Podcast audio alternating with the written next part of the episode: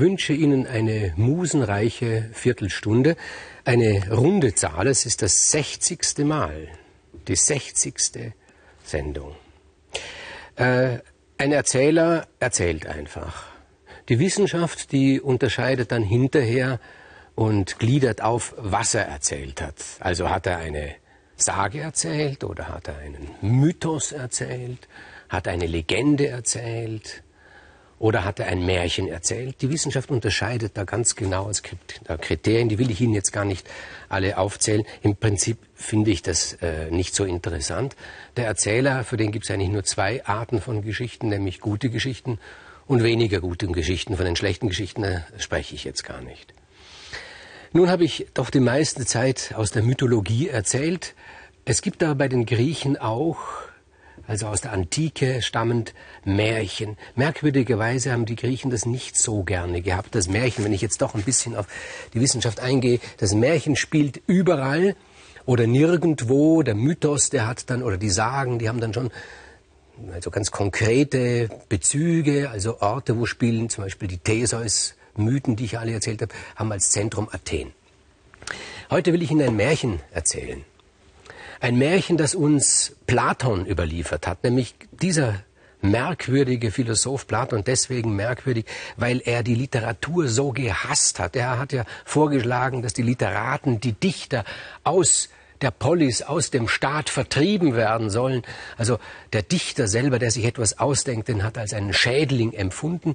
Ich finde, dass der Platon selbst sehr viel Dichtung, sehr viel Literatur gemacht hat, nicht nur Philosophie. Und er hat eben auch einige Märchen erzählt. Die Märchen waren für ihn eigentlich aber immer nur Gleichnisse. Er wollte damit etwas aussagen. Was er aussagen wollte mit dem folgenden Märchen über Gyges, das überlasse ich Ihnen. Ich will keine Interpretation abgeben. Es ist ein Märchen über die Neugierde. So viel. Es war einmal, und so beginnen die Märchen mit Es war einmal, es war einmal ein Hirtenknabe, der hieß Gyges. Und dieser Gyges, der war süchtig nach Geschichten. Die Hirten sind süchtig nach Geschichten, denn sie haben sehr, sehr viel Zeit. Sie sitzen dann beieinander und dann erzählen sie sich Geschichten. Und Gyges hörte sehr gern zu und er erzählte auch sehr gern. Er war ungeheuer neugierig. Immer wollte etwas Neues erfahren. Und wenn er seine Schafe in eine Gegend trieb, wo er noch nicht war, dann hat er das alles auskundschaftet, hat seine Nase überall hineingesteckt und das im sprichwörtlichen Sinn. Eines Tages hat er seine Nase in einen, in einen, einen hohlen Baum hineingesteckt. Er wollte wissen, was da drin ist, hat nichts gesehen, hat sich gedacht, da möchte ich wenigstens riechen, was da drin ist. Wir haben ja mehrere Sinnesorgane. Und da hat er da geschnuppert und da war aber ein Fuchs drin und dieser Fuchs hat ihm die Nase abgebissen. Von da an hatte er keine Nase mehr, der Gyges. Aber das hindert er nicht daran, Geschichten zu erzählen und Geschichten zuzuhören. Und man kann ja auch den Kopf irgendwo hineinstecken, den Ganzen. Und er hat nichts daraus gelernt, der Gyges. Und dann war ein Erdbeben, so erzählt uns Platon, war ein Erdbeben. Und bei diesem Erdbeben ist die Erde aufgerissen worden, einen Spalt. Und das hat den Gyges unglaublich neugierig gemacht. Er wollte wissen, was ist in diesem Spalt, was ist im Inneren der Erde, was ist im Reich der Gaia, der Göttin der Erde. Und er hat seinen ganzen Kopf da reingesteckt in diese Spalte. Es fiel auch ein bisschen Licht rein und hat gesehen, da tut sich unten ein großer Raum auf, wie eine Kathedrale.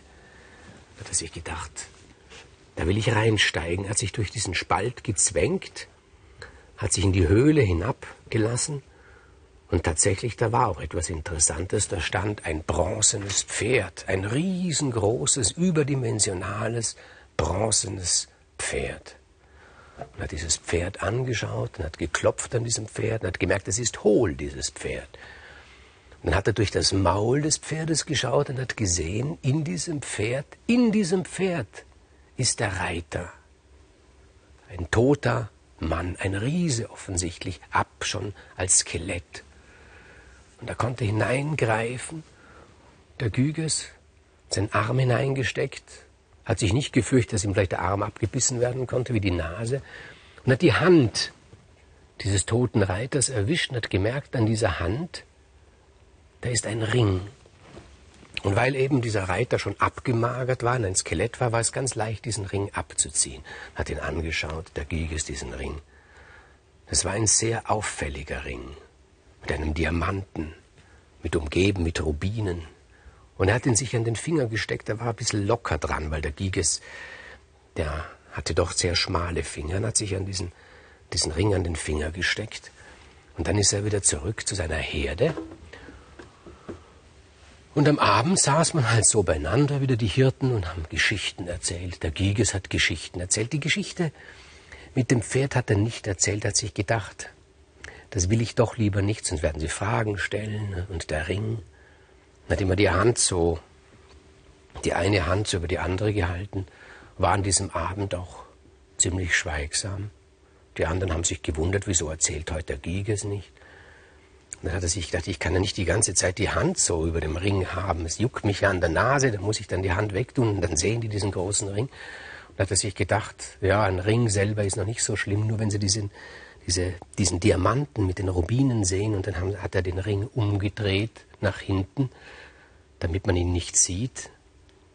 Und da ist Folgendes passiert, wo er den Ring gedreht hat, plötzlich war der Giges unsichtbar. Er war plötzlich verschwunden. Und die anderen Hirten haben gesagt, wo ist denn der Giges? Ja, die sagen, der ist wahrscheinlich gegangen hatte, um sein Wasser zu lassen. Ja, wir haben doch gar nicht gesehen, dass er aufgestanden ist. Ja, es kann ja sein, wir waren so in Geschichten vertieft. Er war unsichtbar. Er hat sich ganz ruhig verhalten, war natürlich erschrocken darüber und hat gemerkt, dieser Ring, der hat, da ist eine Macht in diesem Ring. Und hat dazugehört, was die anderen über ihn erzählen. Die anderen haben großartige Sachen über ihn erzählt, haben sich gesagt, also jetzt, wenn man so mal ohne ihn da sitzt, ich muss sagen, also der Giges, der, der kennt die besten Geschichten. Und einer hat gesagt, also ich sage euch ganz ehrlich, wenn der Giges nicht wäre, ich wäre da schon lange nicht mehr Hirte, das, das, das Geschäft rentiert sich doch überhaupt nicht mehr. Den ganzen Tag sind wir im Freien immer hinter diesen Schafen her, was kriegen wir dafür? Fast nichts. Schauen uns doch mal an, wie wir abgemagert sind. Die Schafe, wir dürfen keine schlachten, sie gehören nicht uns aber der Giges, weil der da ist, der entschädigt uns. Das hat dem Giges gefallen. Er hat einen Augenblick abgewartet, wo die anderen, Entschuldigung, aber ein Frosch im Hals, wo die anderen äh, mit etwas anderem beschäftigt waren, vielleicht dem Feuer nachgeschaut haben, ob es noch ordentlich brennt, dann hat er schnell den Ring wieder umgedreht, in der Hoffnung, dass er wieder da ist. Und tatsächlich, er war wieder da. Ja, Giges, wo warst du denn? Ach, ich habe da mein Wasser abgelassen habe gedacht, es ist eh ganz gut, wenn ihr da mal allein seid. Ich weiß nicht. Die haben schon gedacht, ich erzähle zu viel, ich rede zu viel. Aber um Gottes Willen, du redest doch nicht zu viel, du erzählst doch wunderbare Geschichten. Ach so, hat er gesagt, ja. Also, und die einen haben gesagt, Giges. Also, wir, wir sind schlichte, einfache Hirten. Wir erzählen auch Geschichten, aber solche wie du. Also, wenn ich an deiner Stelle wäre, hat einer der Hirten gesagt. Ich würde mich doch da nicht mit den Schafen herumplagen. Ich würde in die Stadt gehen. Ich würde zum König gehen. Ich würde dem König sagen, hör zu, König. Brauchst du jemand, der gute Geschichten hören will? Jeder will gute Geschichten hören. Ich kann sie dir erzählen. Ich weiß die besten Geschichten. Der Giges hat sich gedacht, ja, eigentlich, das könnte ich machen. Ich meine, ich habe jetzt auch dieses Machtinstrument vor dem Ring. Und er ist in die Stadt gegangen und ist direkt zum König gegangen wie gesagt, in einem Märchen kommen Könige vor, aber diese Könige haben nicht, die haben nicht unbedingt einen Namen und die wohnen auch nirgends. Es ist einfach der König. Der Giges ging zum König und sagt, König, kannst du mich brauchen? Und der König fragte, ja, was kannst du denn? Ja, ich kann tolle Geschichten erzählen. Geschichten erzählen? Und warum soll ich dich deswegen brauchen? Ja, also ich meine, jeder will doch Geschichten hören. Der König sagt, weißt du, Geschichten hören wollen nur diejenigen, die keine erleben. Ich erlebe Geschichten, ich mache Geschichten, ich mache Geschichte. Ich brauche da niemanden, der mir Geschichten erzählt. Nee, da kann ich dich nicht brauchen. Schau, dass du weiterkommst. Aber jetzt wollte der Giges nicht mehr zurück zu den Hirten, weil die hätten dann gesagt, aha, hat kein Erfolg gehabt, unser Giges. Und dann hat er gesagt, ja, ich kann noch etwas anderes. Und hat er sein Geheimnis verraten, hat zum König gesagt, schau mal diesen Ring. Willst du mir den verkaufen? sagt der König. Nein, nein, ich will dir zeigen, was ich mit dem kann. Schau mich genau an. Und jetzt drehe ich den Ring. Und er dreht den Ring und er ist verschwunden. Dann dreht er ihn wieder und ist er wieder da. Das kann ich, sagt der Giges. Ich kann mich unsichtbar machen. Das hat den König interessiert. Hat er gesagt, na, da kann ich dich brauchen. Ich habe auch gleich eine Aufgabe für dich. Weißt du, sagt der König, ich liebe meine Frau sehr, aber ich habe Angst, ich habe einfach Angst, dass sie es mit anderen treibt. Und sie hat eine, eine Dienerin und der erzählt sie alles. Und du könntest mir folgenden Gefallen tun. Du gehst in das Gemach der Königin, dort machst du dich unsichtbar und dann wartest du, bis die Königin kommt mit ihrer Dienerin und dann belauschst du sie, was sie reden und das erzählst du mir dann ganz genau, wenn sie von einem Liebhaber redet. Und der Güges sagt, ja, das mache ich. Er geht in das Gemach der Königin, dreht den Ring und sitzt da, unsichtbar. Die Königin kommt mit ihrer Dienerin, sie sprechen, aber ganz harmlose Dinge. Und der Giges denkt sich, eigentlich ist das Detektiv. Das ist eigentlich Schweinerei, dass ich diese Frau belausche, da diese wunderschöne, hübsche Frau. In Wirklichkeit hat sich der Giges längst in die Königin verliebt. Nein, das tue ich nicht. Und als dann die Dienerin rausging, hat er am Finger gedreht und stand plötzlich vor der Königin, die ist erschrocken und sagt, was, was, was tust du hier? Und er sagt, oh, Entschuldigung, ich muss dir was mitteilen. Und er hat alles ihr erzählt, dass er für den König spioniert, dass der König ihn dafür bezahlt, dass er ihm erzählt, was sie redet. Und da war die Königin sehr, sehr böse darüber. Verständlicherweise war zornig, hat gesagt, so, dass er so misstrauisch ist, dass er mir nicht vertraut. Ich vertraue ihm doch voll und ganz. Er zieht hinaus in die Welt, führt Kriege, da gibt's viele Frauen und ich frage ihn nie danach. Jetzt habe ich eine Aufgabe für dich. Du kannst dich ja unsichtbar machen. Ich möchte, dass du mit dem König kämpfst. Und du möchtest, ich möchte, dass du ihm eine ordentliche Tracht Prügel versetzt. Und der Giger sagt, also bitte schau mich doch an, ich bin ein schmächtiger Hirte. Wie soll ich gegen ihn kämpfen? Ja, ja, aber du kannst dich ja unsichtbar machen. Wenn er zuhaut, machst dich unsichtbar, rennt um ihn herum, er wird sich nicht auskennen. Versetz ihm eine ordentliche Tracht Prügel. Das hat der Giges gern getan und er hat sich gedacht, er hat ja von den Frauen nichts verstanden.